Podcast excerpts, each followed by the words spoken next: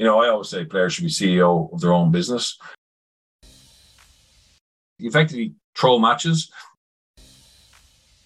So yeah, that's the challenge of of coaching or managing, isn't it? It's to How do people at the top of the game do what they do? And what can young players learn from them to help them on their own journey and help them achieve their dreams in the game? That's the question, and this podcast will give you the answers. Welcome to today's episode of the Off Field Rugby Pod. I'm your host, Brian Moylett, former Irish age grade international player, now mindset and performance coach. And if you've not done so, hit that subscribe button so that you never miss another podcast episode. If you're out there and you love this podcast, please do me a favor and leave a rating and a review however you listen whether it's Apple Podcasts or Spotify, if you go onto those platforms and give us a positive rating and review, the more we get, the more those platforms say, hey, this podcast is helping people, people are enjoying it, maybe we should show it to people who've never heard of it before. And that way the podcast grows organically. And that's one way you could really, really help us out. So if you could do that, I would greatly, greatly appreciate it. Cheers. Today I'm chatting with former Connacht, Sale Sharks, Leinster and Ireland hooker Bernard Jackman. We start the pod chatting about coaching, then touch on media and go on to Bernard's playing days. Bernard has had some incredibly diverse experiences in the game. After retiring from playing, he coached junior rugby, schools rugby, Pro D2, Top 14, and URC as a head coach and DOR, Director of Rugby. He's also a brilliant analyst, and whether you're a player, coach, or fan, you will learn tons in this one. He talks about how Warren Gatland kept tabs on players, Joe Schmidt's innovative mental skills sessions with the Ireland team, and Declan Kidney's holistic understanding of players. He also talks about player development plans and how you should create yours opens up about mental struggles he had as a player on the field and the tools he learned to get himself right and play his best rugby, which then led him to becoming a European Cup and Grand Slam winner. There's so much more in this, you'll probably want to listen to it with a pen and paper to take notes. Also, you can see short clips of the pod and get help with mindset and performance side of rugby on my Instagram and TikTok at Off Field Rugby. So here's episode number 60 with Bernard Jackman. Dealing with money can be very stressful, and especially with everything that's happening in the world right now and stock markets crashing. If you're not an expert, it can be difficult to know what to do. Sparks Wealth is an Irish financial planner and they are experts when it comes to dealing with finances and helping guide you on what's best for your situation. You can book a free call with Will now at Sparks Wealth on their website sparkswealth.ie. Recently, a family member of mine did just that and was so happy they did so. They said Will guided them through everything in a simple, easy to understand way, no jargon and it was a brilliant experience. So that's sparkswealth.ie. So how has preseason been going in Bective? Yeah, been good. Actually, we, we started the league on Saturday, um, and I've I've had two preseasons again for the first time in a long time. So I'm also director of rugby at Pres Bray since the start of August. So um, I'm back in schools rugby. Uh, I'm not coaching the the SCT. I'm sorry, I'm doing the defence for the SCT. So um, I did all the sessions with them in August, but now the schools are back. Today I was at a first year blitz out in KH. So I'm gonna my job is director rugby. So my job is to is to look after the health um, of all teams. But uh, so I mix I'm I'm doing a day with the SCT, a day with the JCT, and a day with the first years, a day with the second years. Um and and we'll see that the TYs are starting next week. So I'll see how I manage that. But uh no, it's been good. Looking forward to um, yeah, I said Lebective start their league on Saturday against Monkstown, and uh, Pres are into friendlies now every Saturday until the league starts. Good stuff. And so you're saying four days, you're out there quite a lot out of Pres Bray. Yeah, yeah, it's a new job for me. I, I um, I was I wasn't involved last year. I had gone done a bit with Newbridge, my old school, two years ago. Um, we got to the final, but the final was um wasn't played because of COVID. Um, so we shared a cup with Clongowes, and that was that was it was nice to be involved in that. I'd obviously coached I coached St Michael's for Dan Leavy's year, and we won the cup before I went to France. So um, I've been involved in yeah, I've been and I I, I actually work the schools games for um for Premier Sport. I like schools rugby. Um, so uh Pres is really interesting one. It's it's one of the it's the only public school, non-fee paying school that's still competing in that Leinster Schools Cup, um, which is obviously a, a very competitive competition. So um, and they're finding it harder and harder to compete. Um, so yeah, I, I got asked by the past pupils committee to, to give them a dig out. So yeah, I'm enjoying that. It's um it's uh yeah, it's great. You know, you can, they're so um they're so coachable kids, and um, they're obviously highly motivated. And there's a nice there's a nice ethos there, and uh, particularly the first years. I mean, you know, they're all trying to get to know each other, um, trying to settle in, um, you know, to a, to a secondary school, and and I think hopefully, you know, getting on a bus today and going to a different school, representing the school, and having a bit of fun will will help them settle. Yeah, schools rugby is unreal, like you say. Yeah, great yeah. crack. And um, why or how are they finding it harder and harder to compete? What's what are the challenges there?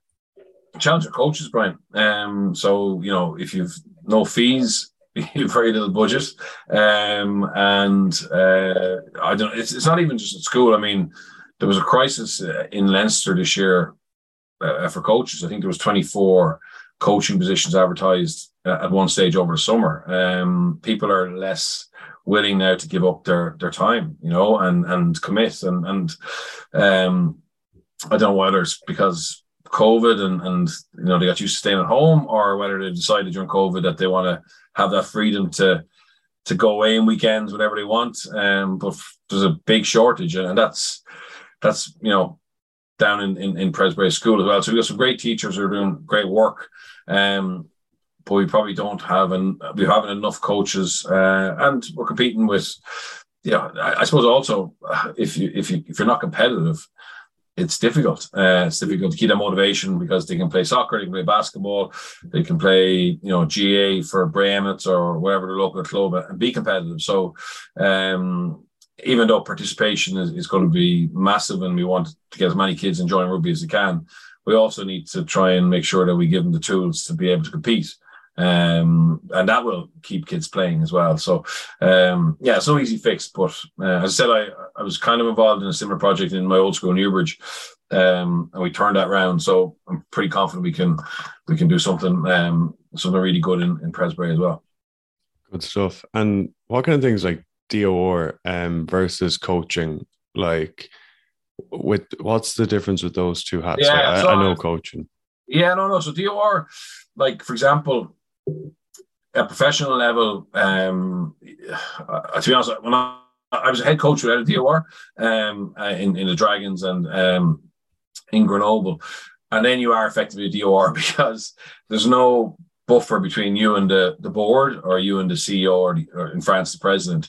Um, and any, you know, recruitment is obviously a huge part of retention, you know, dealing with agents, dealing with the media, dealing with stakeholders, sponsors, all that stuff, dealing with um, the minutiae of, you know, travel, you know, um, admin, legislation for for competitions, etc. So yeah, you get dragged away from coaching. Um, and yeah, it's hard for people to understand how much stuff a DOR has to do um, that's not really relevant to a training session or, or the match. Um, in a school environment, I think it's a little bit different. I think my job is to basically, I would say, um, engage with teachers, um, get them excited about coaching, give them help, you know, because we would have some coaches who don't, school teachers who don't have a background in rugby, but are really keen to help out and be part of the, the school sporting um this and not just rugby. I mean, as I said, they they will be involved as coaches in in lots of other sports, but to give them the tools and support to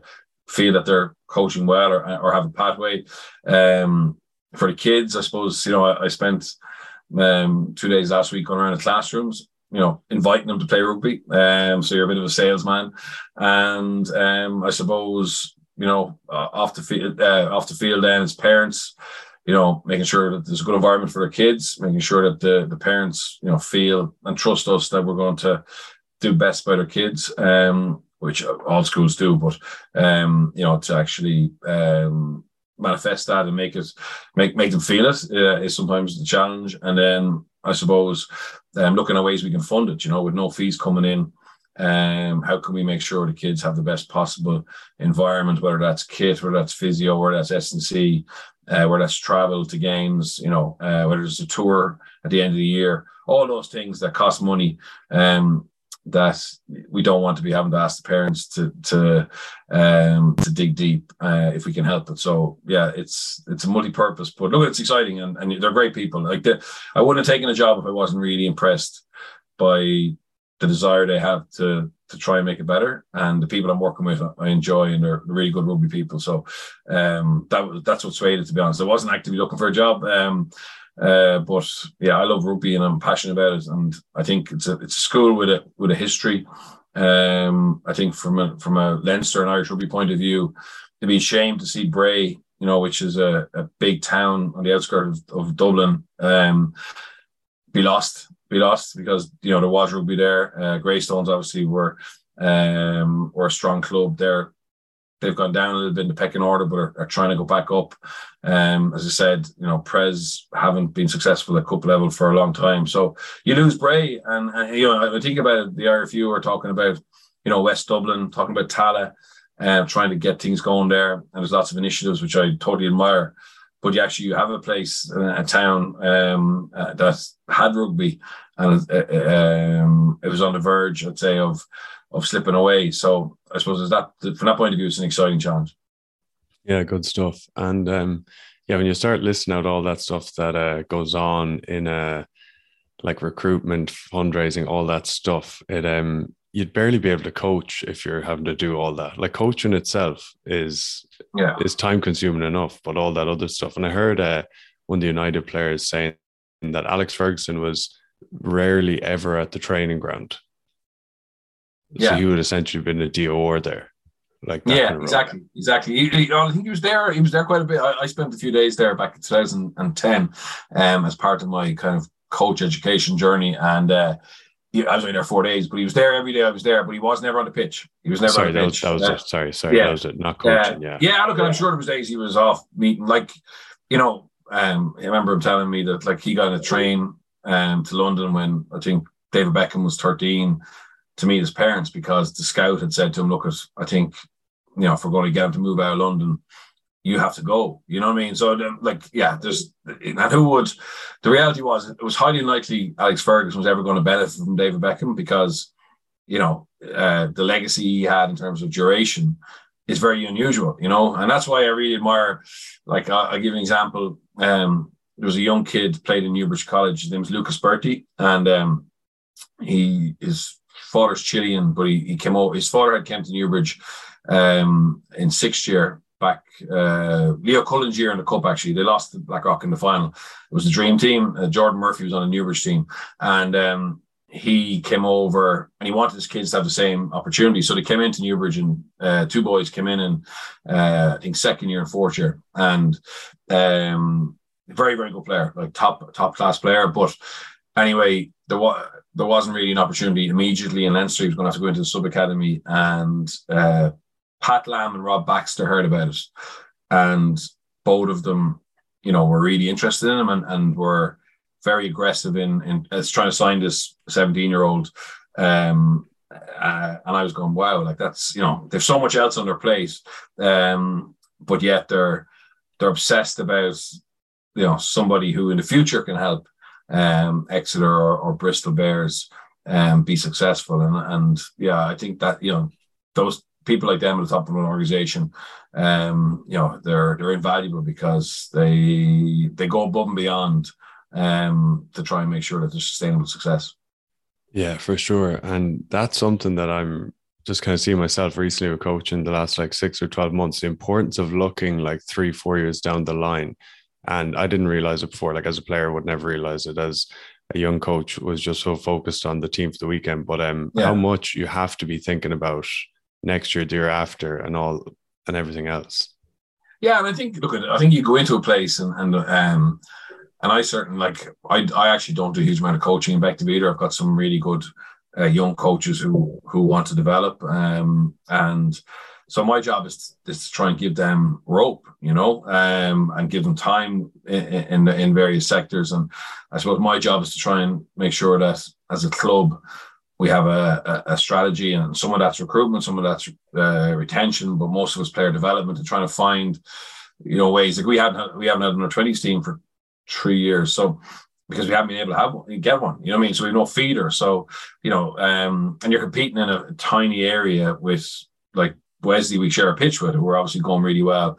Old, Old Belvedere just down the road, Lansdowne just down the road, Wanderers just down the road. Um, and obviously the cost of living in Dublin four, you know, kids now are coming to college in Dublin are having to either commute back home, so they're not even coming up properly, um, or they're you know they're living further away, so they're playing for some of the, the clubs further out, you know. Um, so yeah, it, it's you're constantly trying to, I suppose, um, look after the the, the short, medium, and long term success of the club, and and um, I, I enjoy that part of it. You know, I enjoy that part of it. Um, but yeah, you get further away from coaching, and I think you can have a bigger influence. I think obviously if you, you can coach the scrum or line out, you know that might help you win Saturday. But if you're not, if there's not someone in the club looking after the the longer term picture, um, it's not going to be sustainable anyway. Mm. And how do you find that uh, kind of like coach mentorship, coach education, like uh, working over and, and helping coach? How do you find that side of things? Yeah, look, I think, I think, yeah, it, it depends on the personality. Some people want constant feedback. Um, others want it more intermittently. Um, some want to be challenged, others don't. Um, some you can just question, you know, question them.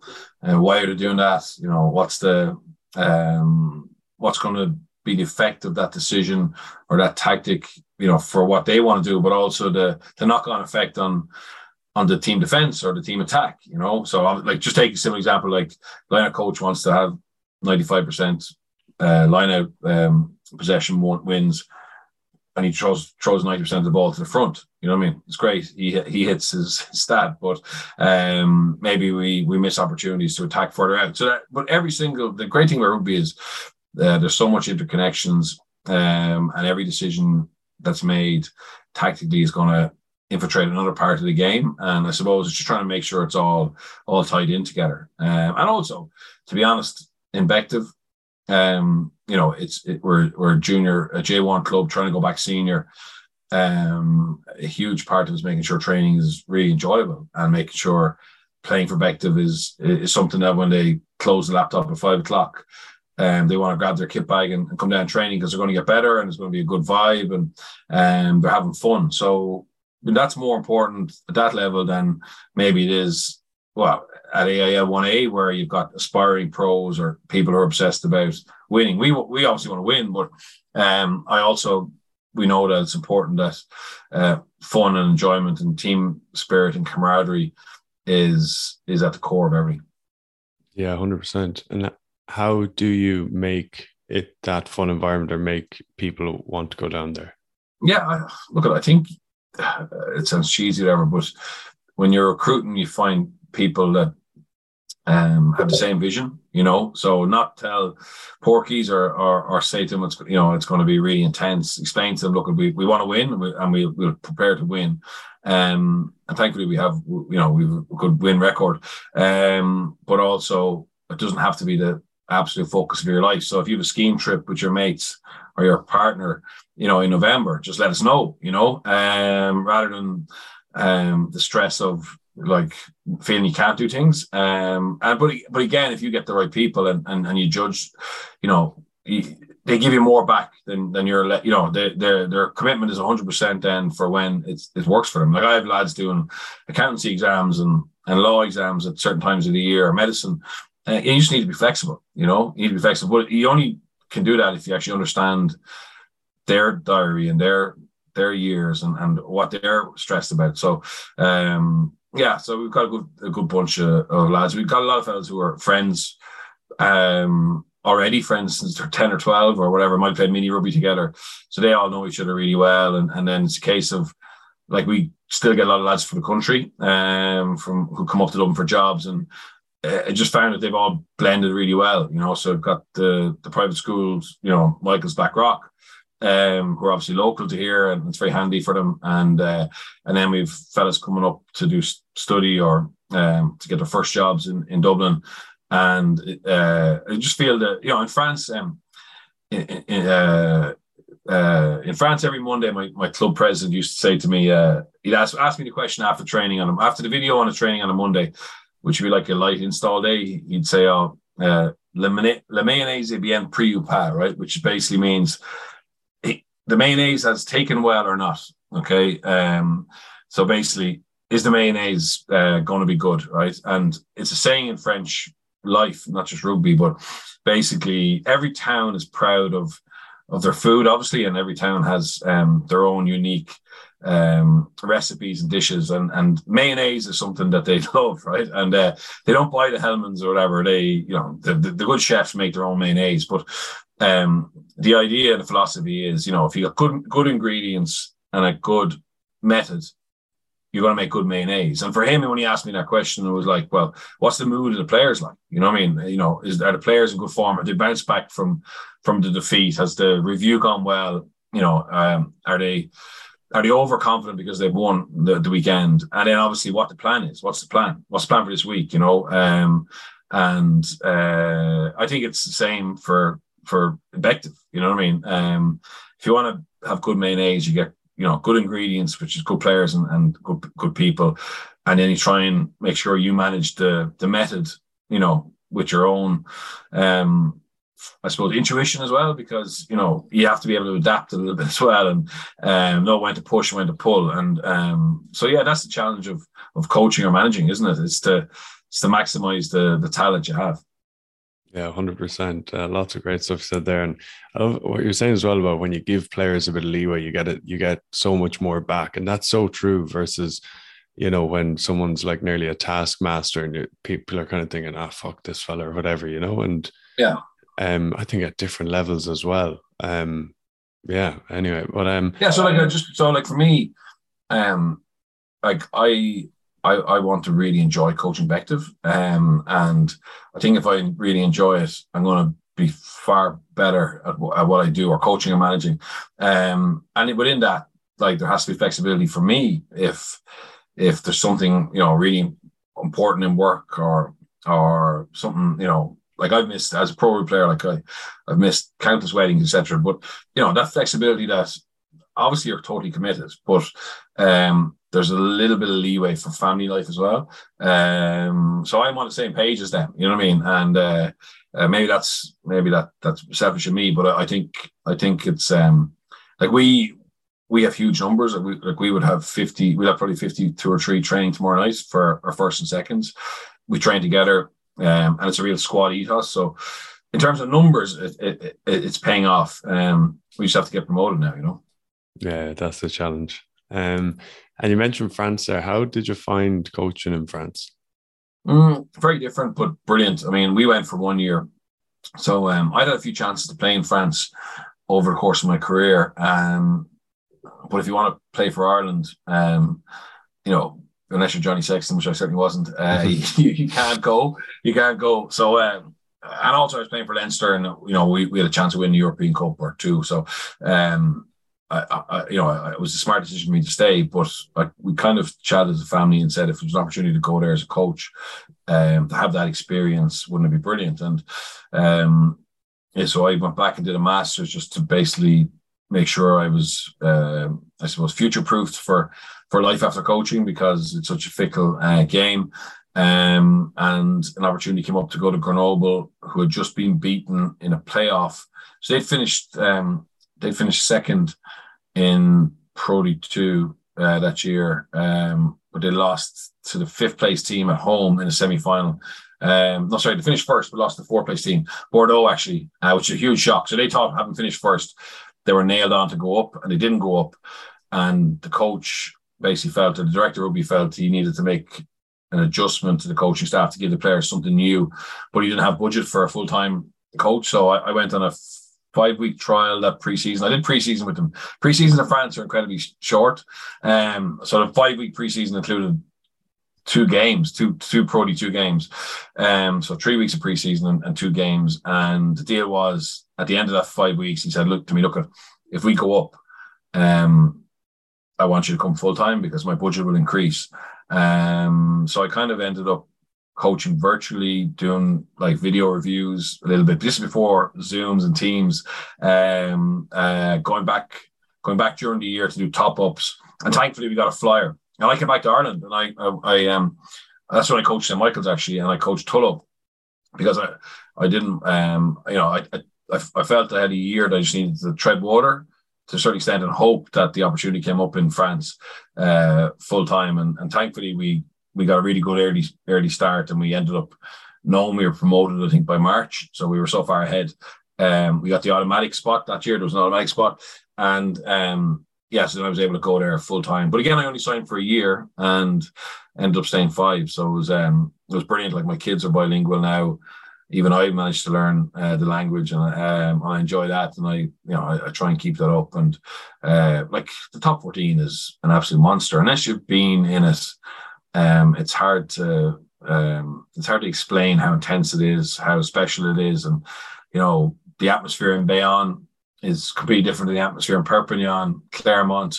You know, um, going to Paris to play Racing or, or Stade, some of the best players in the world. Toulouse obviously is a, a special place. It's just um, it's just an absolute monster, and uh, people who love rugby in France absolutely adore it, and particularly down that southern corridor um, it's a huge part of their life, and uh, no, incredible, incredible experience. Yeah, it um, it seems unreal. I've just yeah, seen it recently as well. But like down in South France, the size, like how big rugby is. Yeah, not like you everywhere. Like Grenoble, actually, to be honest, that's the problem. Grenoble, Grenoble is is um is called the Silicon Valley of France. So Grenoble is, in, is um uh, a real multicultural city. Um, there's 80, well, there's probably more now. There's 84 American companies in Grenoble um, a lot of uh, scientific companies, a lot of technology companies.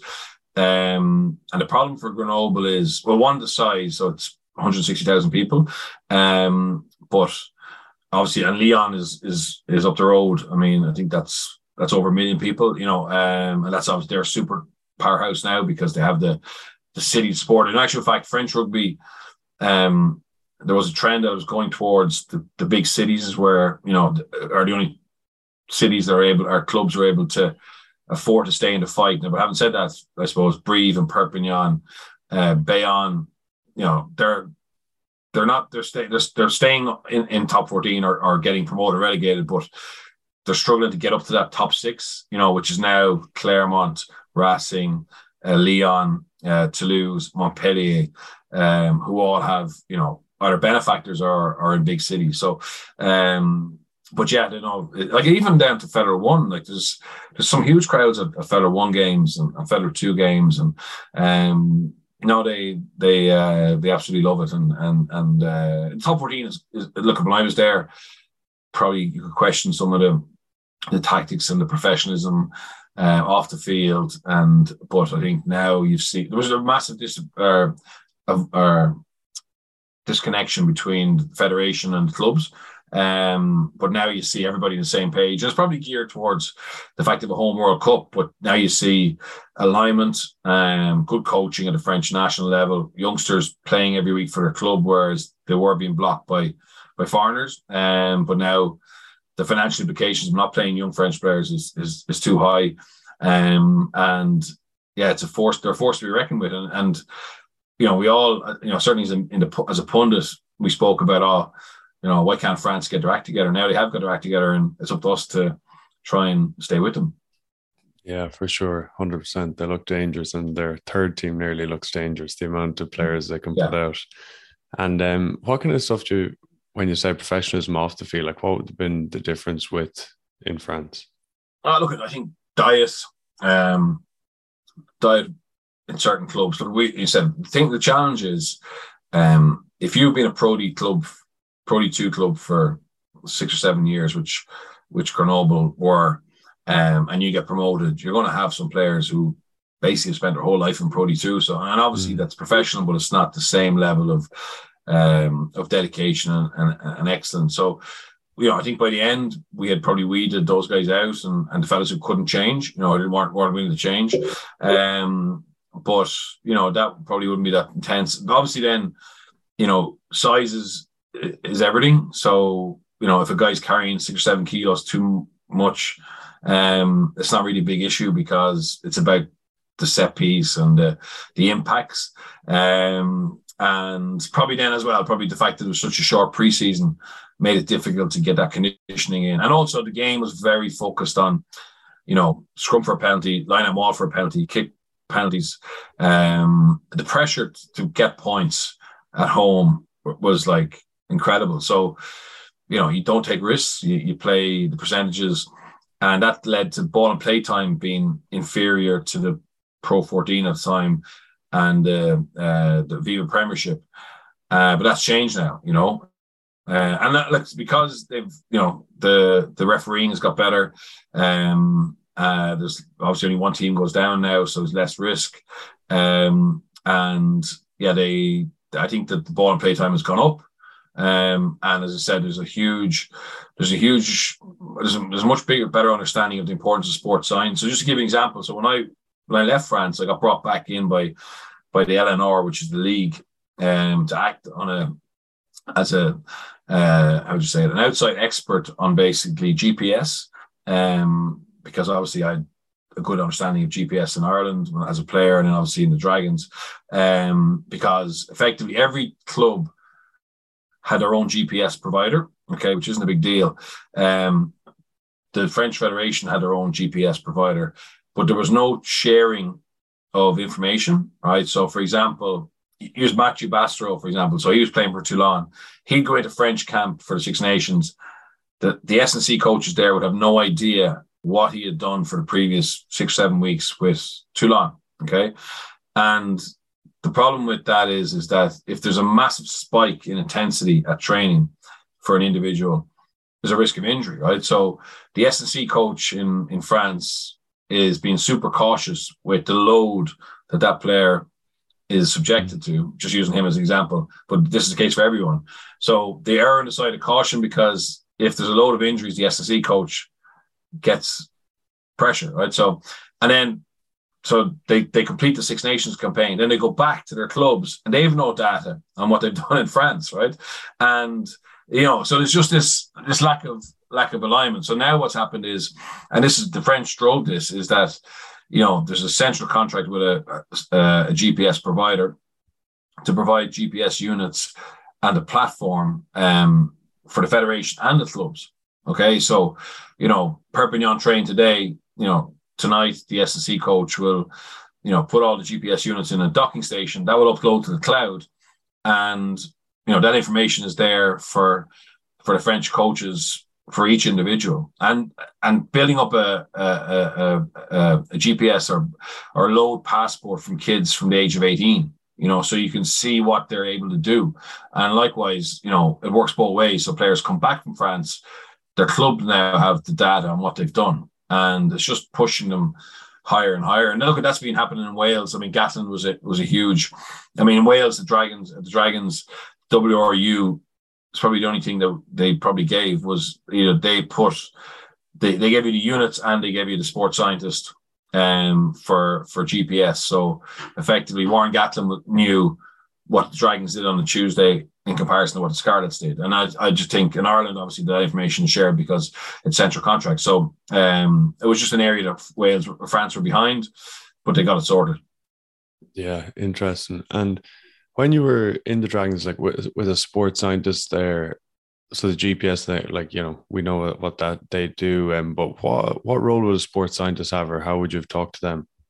Yeah, so we, we would have our, we would have had our own head of S and C, um, and then we would have had a sports scientist from the from the WRU, and they would be master's graduates, um, basically on a one year internship. Um, so to be contracted to WRU, they would train them up, and then they would be sent so each region would get one each. Um, they would send to us, um, and their job was basically to make sure that for every session the player had the um, the data or had the, the unit, and then it was, it was uploaded to the cloud.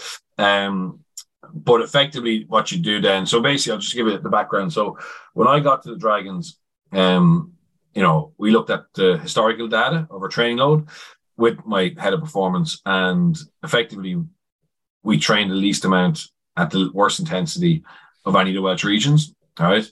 And look, I understand why, because the club was for sale. Um, there was fellas afraid they weren't going to get paid next month.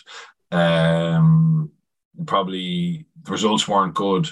So, uh, you know, coaches tried to make sure that they try and keep the spirits up. That's that's you know, there's a science science of it, and then there's the um, there's the human side. So anyway, basically, and they're also afraid of getting players injured, but uh, by by training with high intensities. But that led to the fact that led to basically, I I thought the Dragons weren't fit enough to win. Um, so that's a problem with that. Um, and then secondly, when Warren Gatland picked the Dragon to come into Welsh camp, an environment where training load was very high, invariably the Dragons broke down. Okay, because they're going from very low to very high, and it's it's it's uh, it's a big injury risk. So he said to me, "Look, at he said um, the problem you're going to have is that I I can't pick these lads for Wales because the way they train isn't good enough. So so obviously, if you want to produce players for Wales, um, and, you don't have many internationals, but you have to make sure that the stimulus at, at training is fit for purpose. Right? Also, if you want to recruit internationals, you know they can't be feeling that going to the Dragons is going to be a risk to their career because the training intensity isn't high enough. Um, so we had a choice to make um, whether we did that slowly or, or quickly. And the reality is, if you do it quickly, you have the risk of injury yourself, but you get there quicker, you know, because players get injured, they come back, their body adapts, and and um, they get there. Um, so by the end, actually, our training load and intensity was higher than the other four regions. So we went from worst to first, um, only in terms of training intensity, not in terms of results. But we, a lot of players broke down, and that was you know, speaking to Warren, Warren was like, look, it's better to break down for you than in Welsh camp. You know what I mean? Because that's just what they're going to have to go through. And, and, you know, once, once I can see that these players are going to be able to withstand or be comfortable in what we do, I'm going to pick more of them. And, and they did. I mean, Aaron Wainwright, Leon Brown, Elliot Dee, um, Ross Moriarty, you know, Corey Hill, um, all were able to go into Welsh camp and not break down um, because the stimulus was was higher. Um, but just uh, uh, the, the other reason it was important for the Dragons was how they how you get money in Wales um, is through the number of players you have in camp multiplied by the days they're there, right? So um, that's how you basically get money through the agreement that was there. So the Dragons over the last 10 years, the previous 10 years, had got way less money back from the WRU than Cardiff Scarlets or Ospreys because it's it's it's a black and white system. Um, if if Wyn Jones is in camp um, for all the Six Nations for every day, there's a fee that the Ospreys get, right? And obviously, Scarlets, the Ospreys, and the Blues were providing most of the players. We only had two guys on on central contracts: Tyler Morgan and Hallam Amos. Um, the rest were obviously all off our own books. So effectively, when we sat down with the board and, and talked about what we want to do on the field, um, we realized unless we got internationals or made internationals, we had no chance of competing because we were getting, um, you know, 70% less money every year from the union and we didn't have, you know, sponsorships or anything like that to make it up. So the model had to be to produce Welsh players and, and also that affected our retention and recruitment. So we decided we were going to become pretty much exclusively Welsh. Um, so if you're not thinking that way, you go and get you know, journeymen foreigners um, who can come in and do a job um, and are ready to go now. Um, but because there was no relegation in Pro 14, because we were Welsh, we were the only region that were Welsh owned. We um we decided to become exclusively Welsh because you know the more Welsh we had, the better chance we had of having more Welsh internationals, and uh, that was going to pay for the long term funding of of the team and it becomes cyclical, you know. But when you're at the bottom and you, you don't have any internationals and you've no money coming in, it's um yeah, it, it's it's not overnight you can change that.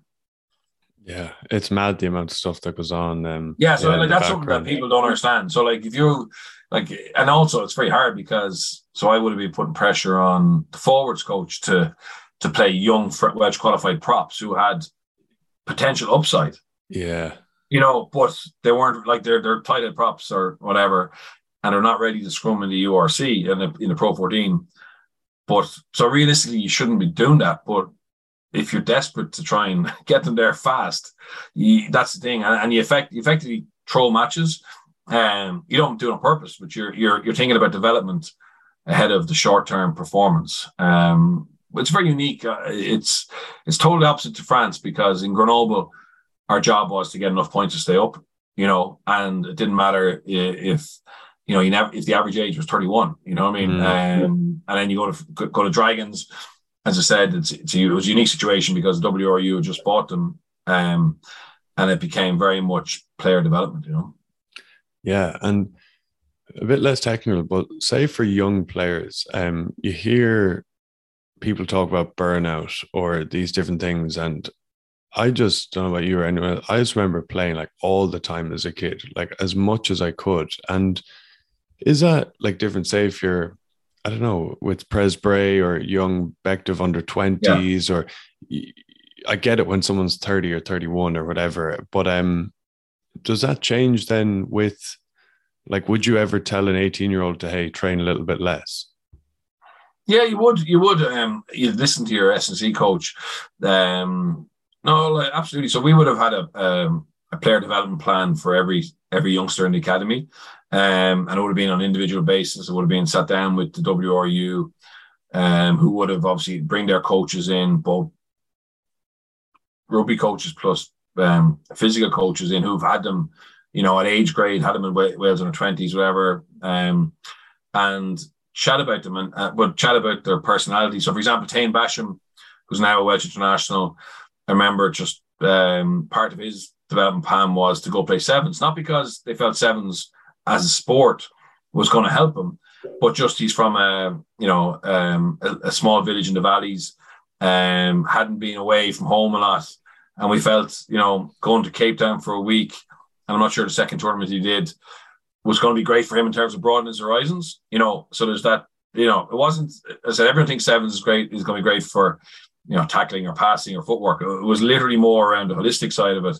Wouldn't it be great for him to be away from home with a with a team, you know, in the Southern Hemisphere for two weeks in this next block of 12 months? Um, and would that help him get there faster? You know what I mean? So yeah, and obviously then game time and, and training less. Um, but like there's so many there's so many different tools now for monitoring for well being. You know, you're you're you're really hoping that the, the the the technology helps you along with your own natural instinct um, and eye to sense when a player maybe is overtraining or lacking a bit of energy or um, needs a bit of a break, and then you know, and then it's just a conversation. So, like obviously, what what fellas get, what the SC coaches get in the morning is when players monitor, um, you know, if if their if their scores are vastly or hit a certain level of difference, it'll be a red light, and they'll get an alert.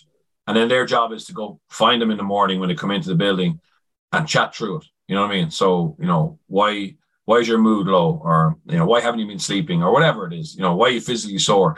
Um, and then just adapt. You know what I mean? I think that's the key. I mean, um, it's be the there's a, there's a, you know, the best programs are really uh, detailed in terms of the science and the understanding, etc. But it's the ability to be able to adapt on the run. Um, for as many individuals as you can to get them into that um was it uh, you know Goldilocks porridge just that not too hot not too cold just right. You know what I mean? For each individual you know? Yeah yeah. And um that's interesting. A little bit different but what what do you know now that you wish you knew as a player when you were back playing? Um just how how how hard it is for coaches um I think to get the whole uh, man management rights, um, the whole contracting rights, um, you're never going to the players are never going to agree why they don't play. Um, you know, but it's I suppose I'd say sometimes they're not playing because of the overall global objective. So take the Dragons. You know, certainly there's guys who didn't play who were better than the guys who did, but they might not, they mightn't have had the, the upside uh, potential upside. And that's hard if you're, if you're a professional rugby player and you know you see yourself being better than you know player X, but player X is starting. Um, and it's very difficult, I think, to maybe understand that people people at the top need to try and secure the long term you know future of the of the of the organization. And and you may be a victim in that in that situation sometimes. And that's uh it's not really fair but that's the reality of it. You know I, I, I um that's the reality of it in pro sport is that some like decisions aren't always made for the best reasons for that for each individual you know. As long as we made for the best interest of the group i think um I, I can understand that but probably as a player maybe didn't understand that yeah, probably. Yeah, that kind of leans into the importance of um, having a chat with coaches, with like I suppose head coach Dio or whatever at the start of a year, yeah. and like find out what their plans are exactly. And then I think another thing is you have to hope that they're honest because yeah, I've seen in the past talk to people. You know, a head coach, like you said at the start with Bective, like you're on it, you say the way it is, yeah. and but like you know, you'll have sometimes coaches, I suppose, will say, "Oh, you're going to start. This will happen. That'll happen," just to get people in. Yeah, no, fair. Like that's that's so common. You know what I mean? Like uh, um, people being promised the sun, moon, stars, and then once they come, there's just no opportunity for them, or they're just cannon fodder or holding a bag or whatever. Um, but I, I think, look, at, uh, in Ireland anyway, it's such a village. Um, you can only get away from that for so long. You know what I mean? And uh, yeah, I think to be honest with him, I think like personal development plans. Now we don't do them in Bective, but um, in in professional sport, um, a, a, monthly cadence on that um, is is really helpful. So um, where you get the you know the head of medical, the head of S and C, uh, the skills coach, and their unit coach. So if it's a forward or back, um, and you as a head coach or DOR and a player in once a month to just go through um, their personal development plan and um, you know, so it's it's covering also the sports psychologist if you have one. Um, it's covering all areas, and and it's an opportunity for them to say, look at, you know, just on last month we said I was going to get X Y Z or in game time, or I'm going to get specialist training in this. Did it happen? You know, why didn't it happen? You know, was it an injury or whatever? Um, and then to reset it again for the following month. I think, I think this whole you know uh, end of year exit meeting, um, like it's too late then. You know what I mean? Uh, you're you're better off having, and as hard as it is to find time to do it every month, I think I think that's invaluable, and players appreciate that, and it makes them. You know, I always say players should be CEO of their own business, and those meetings should be brilliant opportunity for them to to give feedback around what they feel they need as well, and, and have it in a document, have it, you know, have actions, and have people responsible for it to help the player get to where they want to get to. 100% brilliant point you make. And um, yeah, like personal development plan, it's kind of similar when I work with players one on one, what I do with them. But everyone, everyone can and should have one, like rugby players or not. It's like, like you say, it's like you need to know where you want to get to. And then you make a plan of how you're going to get there and, you know, what help you need and, you know, what support you need and checking in, like i say, checking in monthly. And if you don't have that goal that vision of where you want to be in 12 months 24 months like you're just floating about yeah exactly you know no, and but i think as coaches and and and as um, performance coaches like you like you guys uh, and and we should have the the understanding of that and, and educate you know the people we work with and the importance and the benefit of that and um i think look it's it's logical but so many young players never really got told the importance of it or, or, or how how helpful it can be. So um, I do think it's getting better. I think it's a better understanding of of all the various factors that go into performing. You know what I mean? And um, you know, Declan Kidney used to always say, "Oh, you know, um, a stool a stool has three legs." Think it was family, um, work, and, and, and social. And you know, if one of those legs isn't um, isn't working or is broken, the stool falls. You know what I mean? And it's a very simplified version of it, but it's the same with the personal development plan or individual development plan. It's just literally you understanding, you know, where your strengths are. And I would I would say the ones I like are the ones that are very much um, focused on strengths. Um, you know, 80-20, you know, um, for me to be world class, I can be world class in these areas and that's they're my strengths um, and I'm going to focus on on those, but also that twenty percent around work ons and um, you know what what the coaches are telling you or what you see yourself that are areas that you can improve on, um, that they don't become blockers to you being world class. Yeah, absolutely. And um, you mentioned like yeah, when you're I don't know, when I was younger anyway, you just think you work so work as hard as you can and you're kind of very much focused on next week. Yeah, you do hear about goal setting and you think a little bit down the line, but um you're just so focused on uh, just working hard and it's not yeah. you're not thinking about a bigger picture at all really i found. Yeah. No you're not and, and like i suppose um if you think back to if i think back to when i well, i joined sale sharks in 2000 right and uh, we were bought by a guy brian kennedy um, who had made a lot of money um, selling double glazing. Right, so he successful businessman, played rugby, played flanker for um, you know, a local junior club. Um, but from his business background, you know, he felt, um, you know, sales, particularly sales, the first day is goals. You know, so I remember my first ever meeting in um, in Sale Sharks. It was um, it was around goal setting and what we're what we're going to do that year. And you know, I didn't that I thought that was best practice, and uh, and there was nothing wrong with it. Um, there was nothing wrong with it at all. But I think now when you look at how you know big organizations um,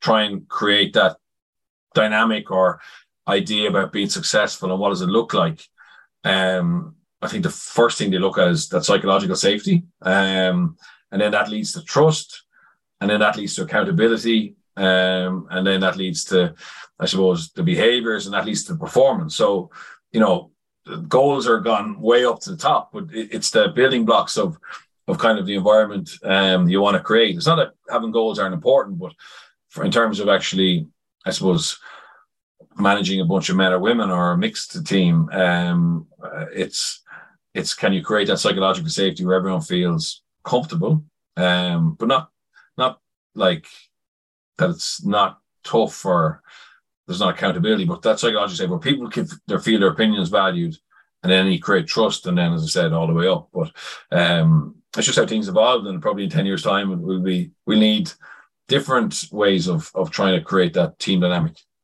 Yeah, for sure, always evolving. And uh, when you were playing, did you get nervous before games, or how how were you before games? And um, so I found rugby really easy, except throwing right? So, um, uh, like there was never a moment, and I'm not trying to be cocky here. Um, I, I, the game was simple except except throwing. Um, so I never worried about like missing a tackle, even though I missed loads and dropping the ball, missed drop loads. I, I, didn't really worry about that. I always felt very comfortable in the game, but there was one element of the game which which I dreaded, and um, you know, I was only really when I started working with a sports psychologist, uh, Enda McNulty in 2008 where I started to, um, you know, train for that to alleviate the stress of, of, of not being confident in a core skill. Um, but I remember like hoping we wouldn't have many lineouts that day, you know what I mean, or whatever. And that would be the that would be the fear I had, or a ball, you know, kick to the corner. Um, geez, it'd be great if we missed touch here, you know what I mean? Uh, uh, for a second, obviously that wasn't yeah. always, but there was days when I when I when I wasn't confident, and and I, I um yeah, I, I, certainly that was an area of anxiety. So when I started working with him, you know, we just built a routine into my throw, you know, which was very consistent with how I trained. Um, I think there's six steps that I went through to get to the position where I had the ball locked and loaded. Um, so visualization, trying to get my heart rate down, things like that. That eventually I got more comfortable with it, and it became less of a um, of a a worry for me or, or stress. But yeah, that, to be honest, that's the like I, I, was very lucky that I found rugby quite easy. Not like I was always struggling, but I was never I was never I was never um, never looked like it was easy for me. But on the pitch, I didn't really feel out of place except for that one area. You didn't, yeah. So when you say easy, like you didn't worry so much, no, like, you know, no, none, none whatsoever, except but obviously all my worry was on one area. But yeah, it's uh, um, it's funny. And if I had it, probably I'd say if I had have had more tools early in my career, I could have been a lot better, I think. But also way less, um, way less stressful and more. Not, not really worried about stress. It was more around the performance side of it. You know what I mean? That performance anxiety. and lack of confidence or, or belief certainly didn't help me perform in that area, you know. And then sometimes it drifted into other areas, you know what I mean? So other areas of your game get dragged down because you're lacking confidence in one area. So um, I think that access to um, some some mental prep help young, at a younger age um, can help a lot of players. Yeah, hundred percent. And what kind of tools, like like you were saying, when like you were saying what you were doing with Enda, like yeah. any tools in particular when you were younger? Well, or? no, so look, I, you know, I used to troll, um, I used to throw and just throw. Um, but when, but when you throw, you throw, you know, when you're when you're um, sucking diesel, sucking up air, um, because uh, and so we we started to um make sure that I, tr- I threw under pressure in terms of physical pressure through exhaustion. Um, at certain times, obviously, you know, there's there's times you just need to practice technique, but we started that, um, bringing in like distractions when I threw, you know, noise in my ear, you know, just trying to take me out of sync. As I said, that that step, you know, that six steps to throw. So so effectively when I threw a training or through, you know, in the RDS or in, in the in Thomond Park, I I went through those methodically. You know what I mean? So and that helped me get my heart rate down, the visualization side of things, and spend a lot of time on that, like seeing seeing a ball like in slow motion spin perfectly through the air, see their jumper go up to try and contest, but just missing them by two inches, and then seeing it being, you know, caught at the top of the jump by Malcolm O'Kelly, but like seeing it like as if it was real. Um, you know, getting really good at visualization. Um, and I still wasn't a perfect thrower, but they they they got me to a level where it wasn't a handbrake anymore. Um, and I wasn't I was far from world class, but it wasn't bad enough that it stopped me playing. If you get me, and I, I wasn't holding the team back. Um, so yeah, they're the kind of things that. Um, also, you know, on a Monday, you know, making a plan for the week, just a couple of notes about what I was committing to doing. And then on a Friday, rechecking that and, and, and kind of going, look, I did all those things.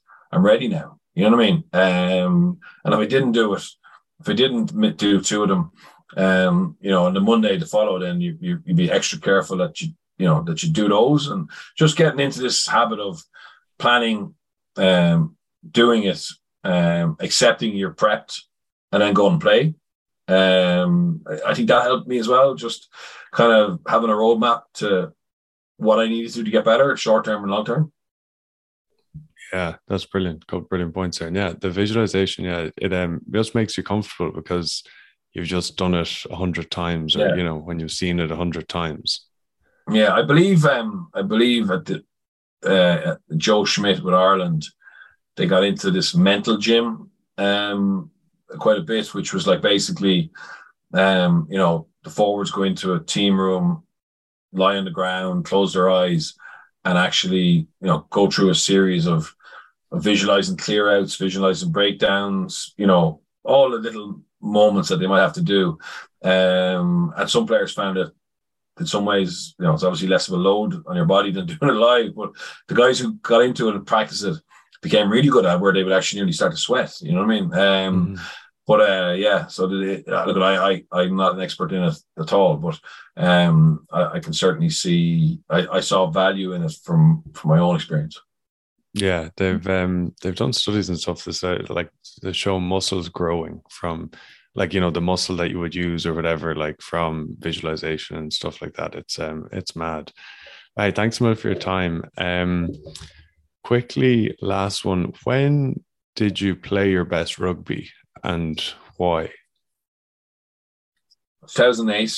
Um, got awarded Leinster Player of the Year that year, um, which for someone of my skill sets, that was a big achievement considering some of the players we had. Um, I just felt, I felt incredibly fit. I, I was started to work on my mental game. Um, I really focused down on my strengths. My weakness throwing wasn't as much of a handicap as it had been. Um, and yeah, I just my body was good. I was uh, my injuries were my body felt good, felt strong. I suppose I'd been playing professionally for um, what twelve years. You know, I, I knew I knew I could, could live at that level, and I just felt at home. I felt comfortable. I had had uh, had a kid uh, and another one on the way. Kind of said, right, I need to I need to provide. Um, so there was that driving that I need to be a good role model and and you know I want to achieve things with Leinster. You know, so that when like I remember I remember going around with my dad to marts and stuff, and and the odd time you'd meet someone and be like, oh, his grandfather had an All Ireland medal, or you know, it'd be like, and I was like, Jesus, like I'm in this sport here now. You know, wouldn't it be great if in like when my son went to a mart, um, that someone said, oh, like oh, his his grandfather, his, his father has a has a European Cup medal. You know what I mean? Because I basically mm. spent it was weird. Like, cause I I basically spent um uh my career uh, Connacht, obviously, the time I was there, we, we weren't great, and they were obviously going to be disbanded. Um, then I went to Sale Sharks. And first, I won a Challenge Cup in Sale Sharks. Then I came back to Connacht, and we beat to a couple of semi-finals of Challenge Cup. But we weren't really going to win the Pro 14. And then I went to Leinster, and I was like, right, sit back. The medals are going to come. Um, and 2005, 2006, 2007 didn't win anything. And then 2008, we won the Magners. And then 2009, I was looking to be part of that Grand Slam and a, a Champions Cup or European Cup. So I suppose three of my medals came near the end. You know what I mean? Um, but it was kind of this idea, this this realization that you know I don't know how long more I'm going to have. Um, I'm in a team now who can win if we do things right, and, and obviously we changed the environment changed in Leinster and we become tighter, but also more ruthless and harder on each other under Cheika and suddenly then I, you know I was lucky enough to to get that bit of silverware. Um, and yeah, it was funny actually. I, I, would have been the only fella in Ireland who had all four, and I was probably like there was probably a guarantee that was going to stay forever because um, realistically, Leinster, Munster, Ulster were unlikely to go drop down to the Challenge Cup. Um, but then I don't know if you remember, Leinster got knocked out early in the European Cup one year, and they went back to the Challenge Cup and they beat yeah. Stade Francais in the final. So there's I think there's seven of us now who have a challenge, a European, a Six Nations, and a and a, a Magners or a URC, you know. But uh, yeah, it would have been a nice um, claim to fame just to be the only one because uh, there's a lot more fellas have a lot more medals, you know. Uh, they're nice medals to have. Um, sorry, very last one. I just mm. found it interesting when you say there. Um, you said like, oh, someone of my skill set, and you're obviously a great player, but um, it comes up so much players who have you talk about those medals who've done great things in the game, but like keep saying I was nothing special. I was, you know, and I think it's something that young players think that someone at the top of the game must have been born different, like absolute superstar growing up. That's just different, you know, but not the case. Yeah, no, I know that. I, uh, look, I think sorry. So I I became very aware of, or certainly convinced myself that I brought certain values to the team. I brought certain strengths to the team, but they weren't they weren't like um, you know massively based around skill. It was more around um, physicality or doggedness or whatever. So I think mm. I don't think I think you just need to understand what you bring, um, and then when the shit's the fan, bring that. You know what I mean? So basically, last couple of minutes of a game, you know, you're chasing a score or whatever. Well, then you know, stick to your job. You know, like uh, Damien Browne, obviously, we both know him. You know, he uh, he's on the Atlantic Ocean at the moment, and he's 88 days in or something like that. But you know, chop wood, carry water. You know what I mean? So for me, that was that. For Johnny Sexton, he has to think about how do I get the team into a scoring point position, and then he has to execute a kick or a pass. Whereas my job was literally, you know, carry when I needed to tackle if I could, and hit rucks and, and scrummage hard, etc. So like for me, it was very much that chop wood carry water, whereas people like Brian O'Driscoll, you know, maybe needed to beat somebody or throw an offload or whatever. So yeah, but uh, but Brian knew that he knew what he had to do. You know, Shane Horgan knew what he had to do. Uh, Jamie Heaslip knew what he had to do, and I I had a good appreciation of what I need to do. And I think I didn't spend that like area of my career. I didn't think about that. Do you know what I mean? I, I didn't kind of go right. This is what I'm good at. This is what a team need. Just do that. And I think that could de-stress a lot of kids as well or young players. Um, just kind of going right. Look, for me to provide or to produce for this team, these are three things that is going to be asked of me. I know I can do those. I like doing those. Um, just go and do it. Yeah, hundred percent. That's brilliant advice. Um, hey Bernard, yeah. thanks Mil for your time. I've uh, loved. George, Brian, I enjoyed the pod. Um, yeah, so I'm glad to be asked to be and uh, yeah, continued success. Cheers. Thanks, Mil. Cheers for listening in today. Bernard talked about how important visualization was for him in reaching the heights that he did as a player. And I've created a free visualization guide for you, and you can download it from the link in my Instagram bio, which is at off field rugby, or the link is also here in the show notes. And on the same link, you can book a free one on one mindset and performance strategy call with me, and we do that over Zoom.